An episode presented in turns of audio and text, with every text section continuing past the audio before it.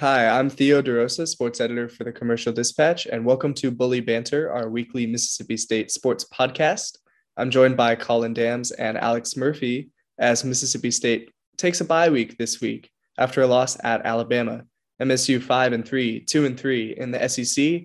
I was at Tuscaloosa this weekend, kind of what we expected from that game. 30 to 6, the Crimson Tide beat the Bulldogs. Colin, Alex, give me your thoughts on that game at Alabama. Uh, well, you know, it was a methodical um, 15 play drive to get the touchdown there at the end. But um, other than that, not much going for Mississippi State on offense, which seems to be the case uh, in this series uh, for the past few years. Um, I don't really know what else we expected. Probably more catches uh, in some of those situations for sure. And I know Mike Leach um, made made comments on that. We think we, that's what he was talking about. But um, he made some comments that had things to do with dinosaurs and evolution and all that. But um, yeah, this was a bad one, and um, it, it it's tough because Alabama is obviously the team everyone wants to beat in college football every year. Nick Saban is going to go down as one of the best coaches of all time for the work he does with this program. So there's never really an expectation that Mississippi State are going to win this game, but we'll never know whether they can or not if they don't put up anything in the first half. And uh, there were so many times in this game where it was just like shooting themselves in the foot. It was it was hard to watch. It was yeah, it was a rough one for State. Uh, but again, like you said, Theo, I think it was a result that a lot of people expected to happen just because Bama doesn't lose off of a loss. Like I don't know the last time that they've had two consecutive. It's been quite a bit since the last time that they've had two consecutive losses in a season because that's just not something that they do. And I don't want to say that they took all of their frustration out on State because I think that was more of like uh, uh, the game that Colin was very um, excited about Ohio State Iowa, which is one where Ohio State literally took out all of their anger and frustration on Iowa, scored about as many points as you can think of.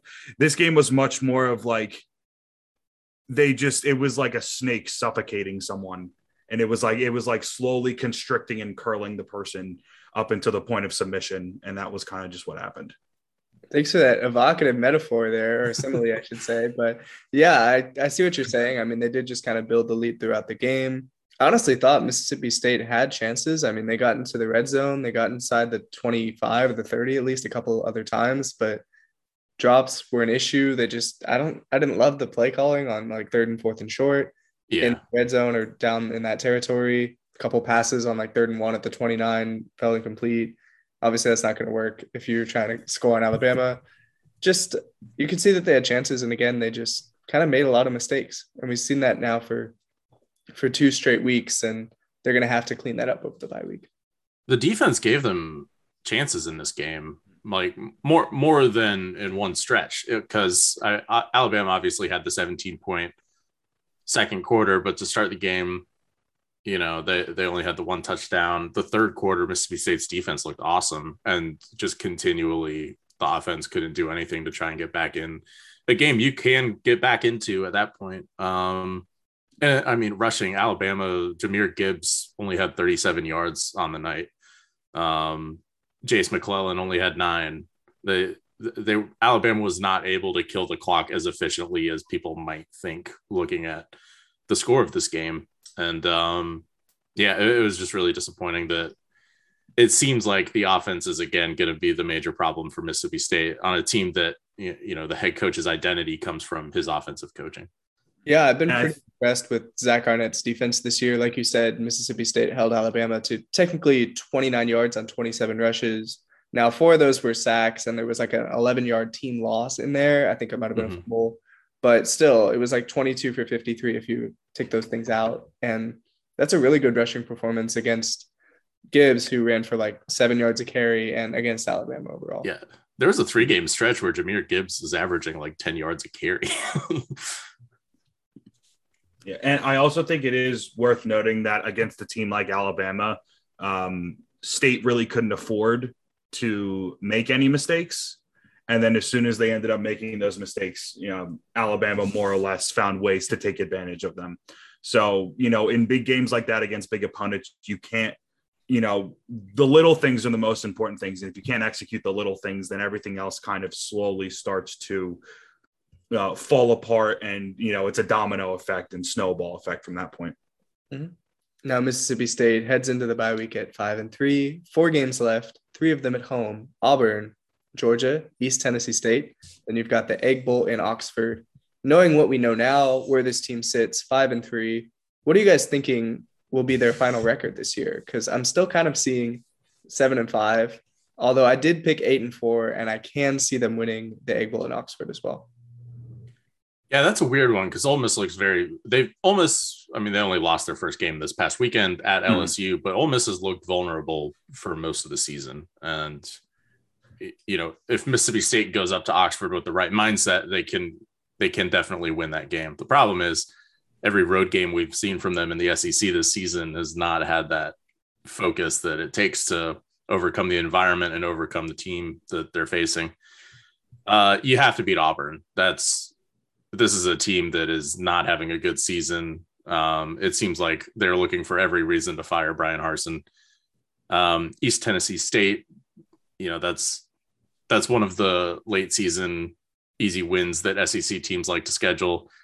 I, I, I could honestly see them upsetting Georgia. I, am not super impressed by Georgia's offense this season. The problem is their defense and our offense uh, does not seem like a favorable matchup. So yeah, I, I'm I'm leaning towards seven and five from this one.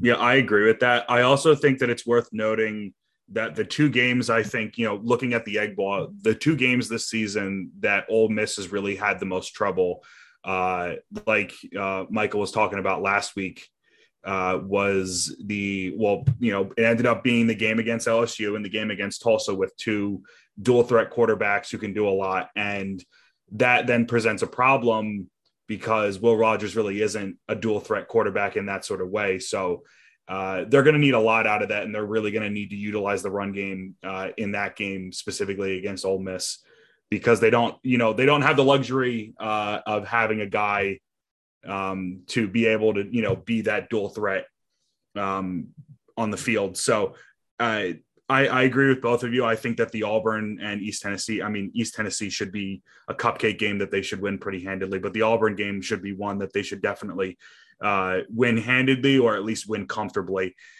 And I don't know about the Georgia game, uh, just because I don't know. Georgia doesn't need to like when you have that good of a defense, you don't really need to have an, an incredible offense because the defense is just that good.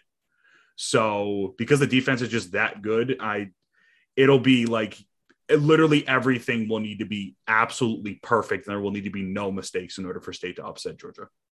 I don't know. Mizzou nearly upset Georgia by make without uh, with, while making quite a few mistakes, but almost doesn't really count. well, this. maybe that was just yeah. a lapse of judgment game for them. Uh, Georgia's going to be coming off facing uh, Tennessee as well, so potential trap game. That is true. Big game, um, letdown game or they'll yeah, lose, to, or they'll lose to Tennessee and then beat the ever living heck out of Mississippi. yeah, so it'll be the exact yeah. same thing as the Alabama situation. Exactly. Yeah, they'll exactly. Bama part two. Hmm. With the records that you guys project, or with how you see the rest of the season going, I'm kind of interested to see where you guys think they might end up in terms of a potential bowl game. Feel pretty confident in saying they'll get to six wins with East Tennessee State and Auburn on the schedule it's looking kind of around the same range. I don't think they'd go back to the Liberty Bowl, but uh, what's around there? I mean, the Birmingham Bowl, the uh, Music City Bowl, the Las Vegas Bowl, potentially. I'd be down for a trip that isn't within like four hours of Columbus or Starkville. yeah. I, I, mean, I was going to say just because, uh, I mean, we are living in a bit of a cost of living crisis. So I'm sure for fans, it would be nice if it was Birmingham or uh, Memphis. Um, I, I think it usually eight games is the threshold. Plus, I, I don't know what seeding is anymore, but the TaxSlayer, if it's still called that, uh, the Gator Bowl in Jacksonville is another one that likes to uh, pick up the SEC teams if they can and get them a, get them in a Big Ten matchup. Um, so yeah, I, I, I don't know too much about uh, predicting bowls this um, kind of in a mid-season mark. I, I'm sure there are some other Twitter accounts that like to do that. The Texas I mean- Bowl is also a possibility. I think Yeah. Belk Bowl. Is that is that different than the Frisco Bowl, or is that the same thing? no, the Texas Bowl is in Houston at NRG Stadium. I'm pretty sure that's. Oh, okay, okay. Yeah. Um, a well- nice stadium, but uh, in the middle of nowhere. Um,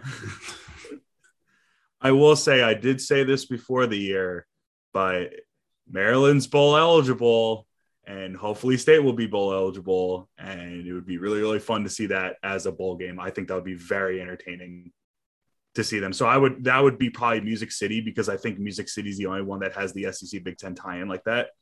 But I think that would honestly be an entertaining game. I'm just sure that there's teams that are better in both the SEC and Big Ten that will make a bowl game but won't make the playoff. And I think the Music City's kind of on like that like mid to high tier in terms of teams that get in.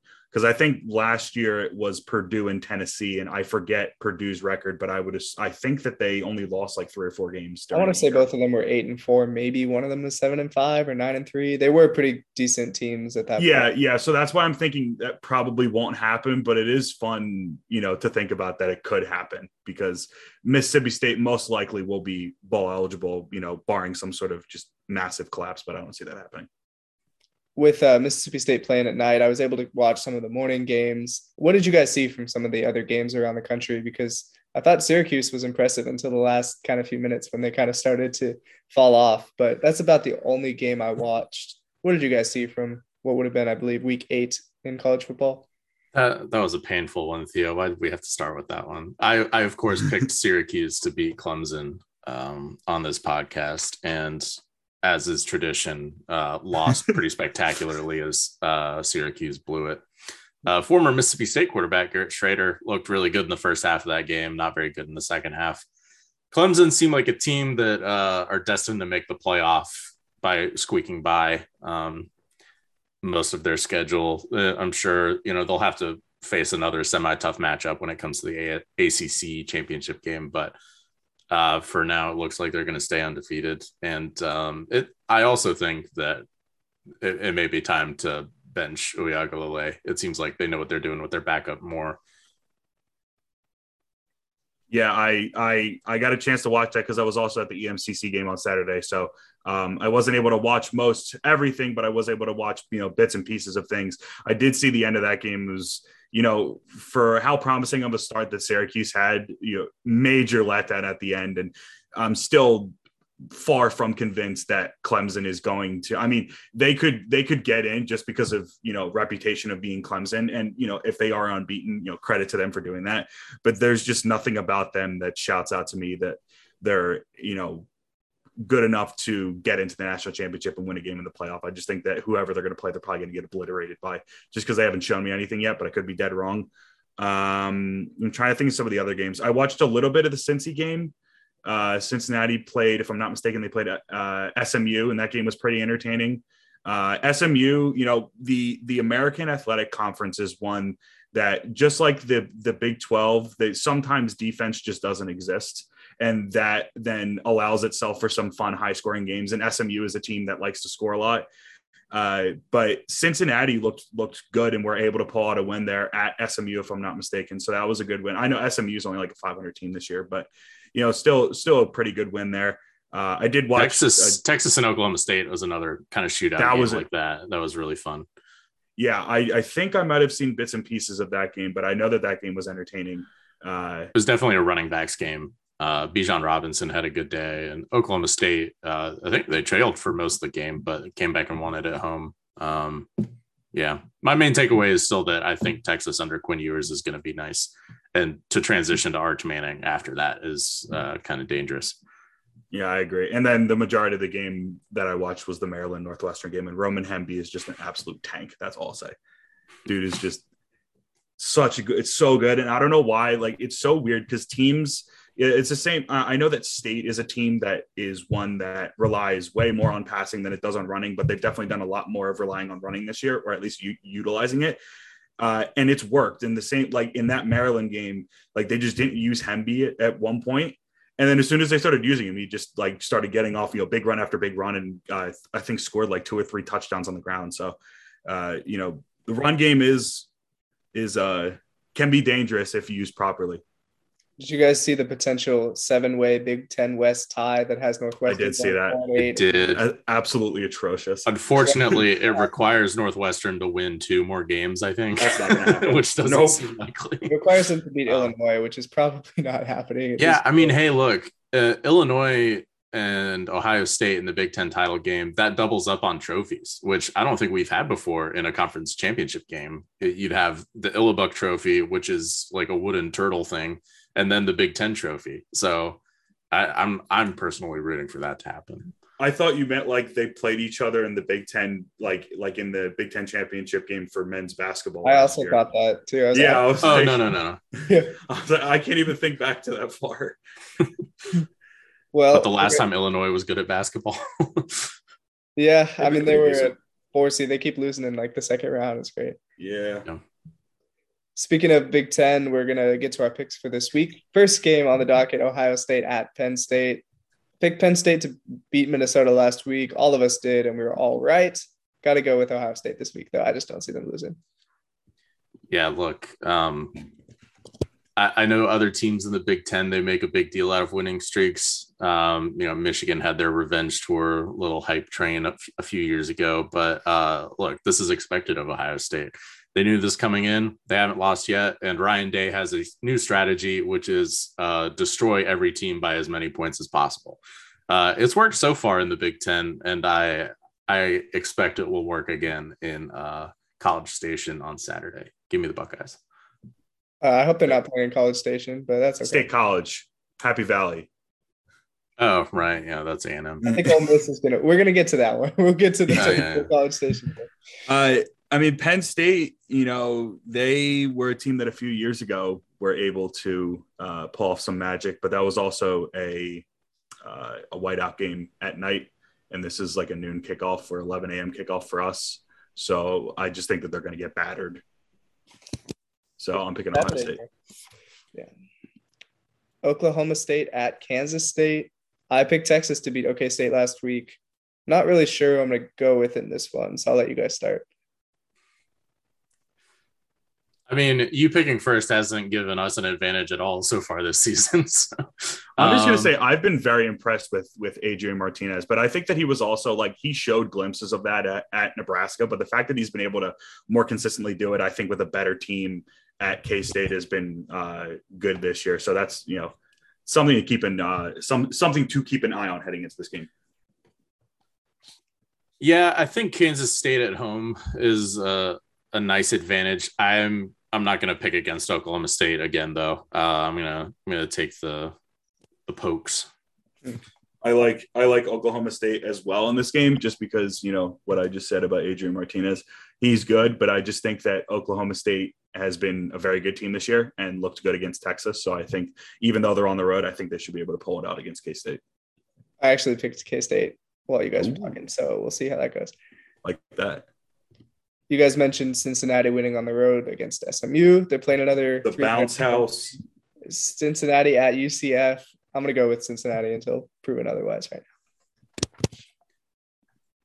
Yeah, I'm I'm gonna go Cincinnati too. I feel I feel compelled to to root for Cincinnati to do well. Uh, I don't know why. Uh, I liked them getting to the playoff last year. I was disappointed. It turned into a, a little bit of a boring Alabama playing it safe to beat them game. But um, yeah, I'm gonna take Cincinnati. Uh, it, it's interesting because this is not the same UCF team that we've seen in previous years, and uh, also, you know, the reason why it's the bounce house is because I'm pretty sure Spectrum Stadium or whatever the hell it's called right now is is definitely structurally unstable to some extent. Hence the reason why it's called that because the stadium literally bounces uh, when it's sold out, and it should be sold out for this game. I know that uh, what's it called? Um, who was it? Corso was the one who was trying to you know advocate for game day going to UCF, but they're going to Jackson State this week, which is a much better uh, thing in my opinion. Um, I don't know. UCF just isn't convincing to me, and Cincy's looked good enough, so I think that, uh, and Cincy's ranked, so um, I think off of that, I'm just going to pick Cincy to win. But it should be a close game. couple SEC games, starting with Kentucky at Tennessee. I didn't. I thought Kentucky played pretty well against Mississippi State, but Tennessee has just been on a different level this year. Beat uh, UT Martin, I think it was by quite a bit, especially at home. I got to go with Tennessee. Yeah, I think um, there's a good chance this Heisman race turns into a two horse race that Hendon Hooker still remains in the lead of against CJ Stroud. Um, he's not held back at all in these games. Uh, he's really, really throwing the ball well. Um, I expect Tennessee to to win this one pretty easily. I'm gonna uh, give me Rocky Top on this one. I think that they're looking very sharp. Kind of a closer matchup, at least uh, point spread wise. I mentioned it earlier, but Ole Miss coming off that loss at LSU is going to College Station to face Texas A&M. think Ole Miss gets it done. I wouldn't be shocked to go otherwise, but gonna go with Ole Miss. Yeah, it feels like A and M is spiraling a little bit. Um, I know that got that got going a little bit in terms of the pressure put on uh, Jimbo Fisher, but um, these losses and especially losing to South Carolina, just it seems like things are starting to get bad there. I, I think Ole Miss is going to take this one. Yeah, uh, A and M is no pushover game, and playing at Kyle Field is going to be tough. But you know, with how the game went for Ole Miss uh, against LSU, I, I, think that you know they're going to have that extra hunger this week to pull out a win and pull out a convincing win. So I think that they'll do that. And the last game of the week for us is uh, Baylor at Texas Tech. I think Baylor wins. I know that they just beat Kansas. Uh, I still think Baylor is going to go out and win in, in Lubbock. Yeah, Tuck burned me once in the pickums already, so I'm going with Baylor. I don't know. I have no clue what the spread on this game is. I don't know like what to expect from this game. I is Baylor ranked? I don't think that they're ranked, and if they are, they're probably. I think they're a two point favorite, two and a half. Okay, yeah, yeah. Baylor hasn't nearly been as good as people expected them to be at the start of the season, um, and I'm pretty sure Tech was ranked at least for a brief part of the year so far. Uh, and Tech playing at home, I understand that they're, um, you know, it's a, a, sub three point spread all around. Uh, I'm just going to go with Tech just because I don't know. I feel like it's going to be like it's either going to be a defensive game or it's just going to be an absolute shootout. Uh, and it's going to be like 48 45 and Tech's going to win. I appreciate that. Be, beside my Kansas State pick, we'd all picked like the exact same teams in every other game. So thank you for honestly I, up a bit. I didn't I didn't know who to pick on that one, so I was just like, I'll just pick the home team and see what happens. Fair enough. That's always a good strategy. Honestly, we'll see. We'll see. All right, that wraps it up for picks, but we've got some other Mississippi State sports going on. Quite a few, in fact. Basketball starting in less than two weeks. Colin, uh, you were at SEC Media Days for women's basketball last week. Can you give us a quick rundown of kind of what the mood is around the team right now? Yeah, it's excitement. Um, I mean, Sam Purcell, when he was named head coach back in the spring, he brought so much energy and expectation as well uh, to the program. He was an assistant for, I think, just over a decade at Louisville under Jeff Walz. Um, he's continually talked about how thankful he is just, you know, to Jeff Walz in Louisville for that opportunity uh, him being there for so long as kind of a high profile assistant as well, it, it seems like he was waiting for an opportunity like this to open up uh, for a program where he saw potential to, you know, really take things to the next level uh, in his first head coaching gig. And uh, that energy's kind of resonated with the players as well. The a very replenished roster, lots of transfers coming in, uh, very talented freshman class as well. He spoke really highly of Debreasha Chapeau um, from Meridian, Mississippi, um, said to you know expect big things from her in her freshman year. So it seems like she's going to get some meaningful minutes at least uh, to start off the season. And um, yeah, I, I, think they have a very favorable non-conference schedule as well to try and get some momentum going uh, as they enter the SEC. Of course, they're going to have to feel things out. There's a new head coach, lots of new players, um, but but overall, things just feel very positive. Um, and a stark contrast to the end of last season as well, where you know only seven active players on the roster for much of the SEC schedule, players who had left through the transfer portal, um, just seemed very down on themselves. They thought that they could, you know, make a make a run into the NCAA tournament even with just seven players. They weren't able to do that. They had a losing streak to end the season. So uh, Anastasia Hayes in particular has been very vocal about you know putting that behind them and really embracing the opportunity this season. Um, she talked about being a winner and not wanting that to be her legacy at Mississippi State. And uh, Jessica Carter coming back as well. The two the two of them are on a lot of watch lists in preseason, as well as Anastasia Hayes is preseason All SEC first team, and Carter is second team. So, yeah, there, there's definitely talent on this team and uh, some very good vibes at the moment. Yeah, and you mentioned them having a new coach. Obviously, the men's basketball team does as well. They brought over Chris Jans from New Mexico State in the offseason. Jans has kind of taken the tack of like, we're not really sure what the identity is going to be with this team, which is fair. I mean, he's never coached them in a game yet.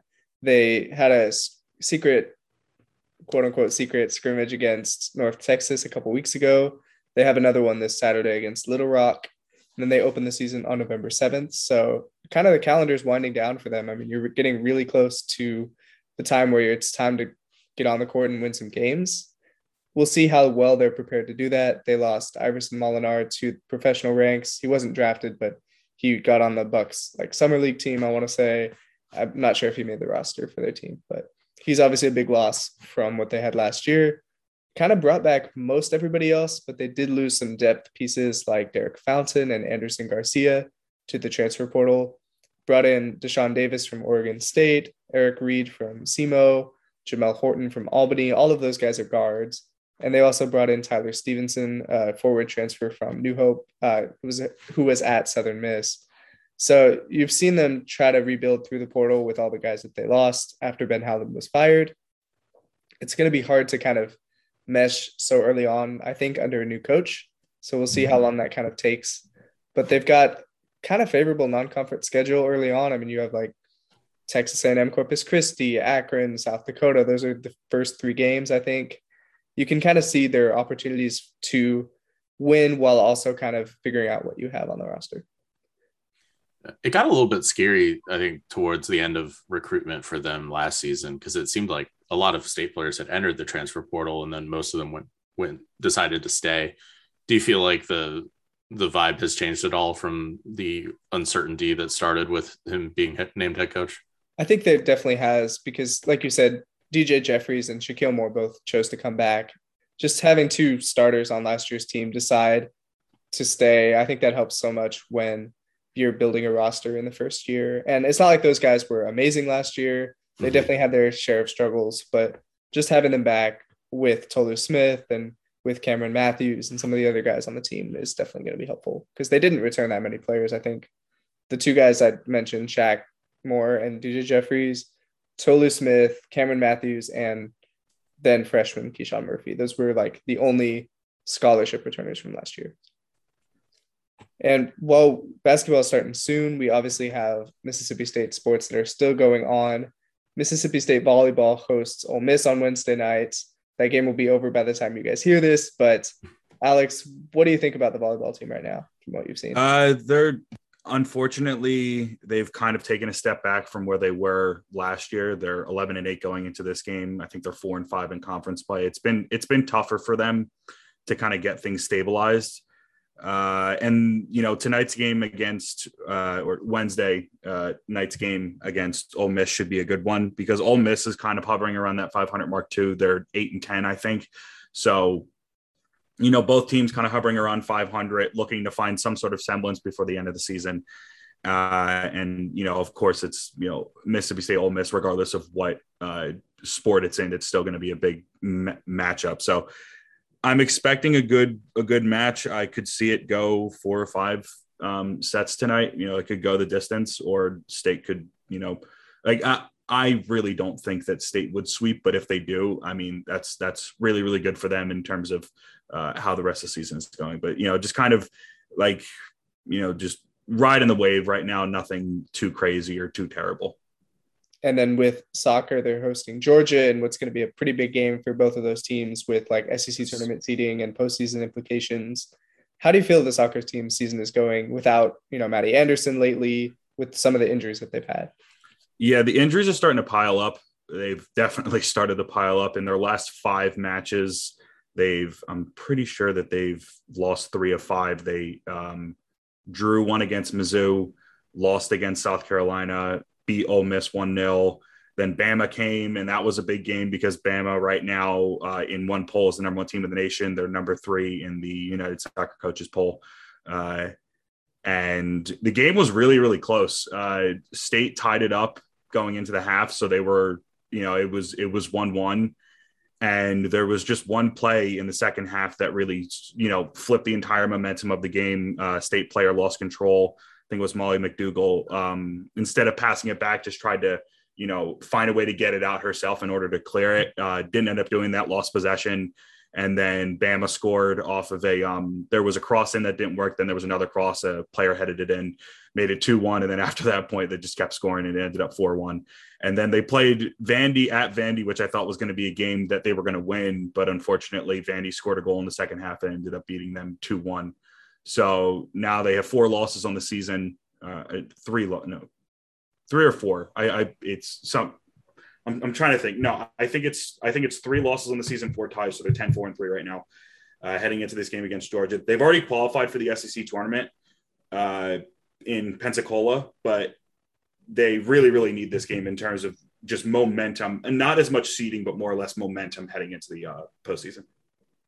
Sounds good. I think that does it for this week's episode of Bully Banter. Thank you guys for joining me, and we'll see you next week.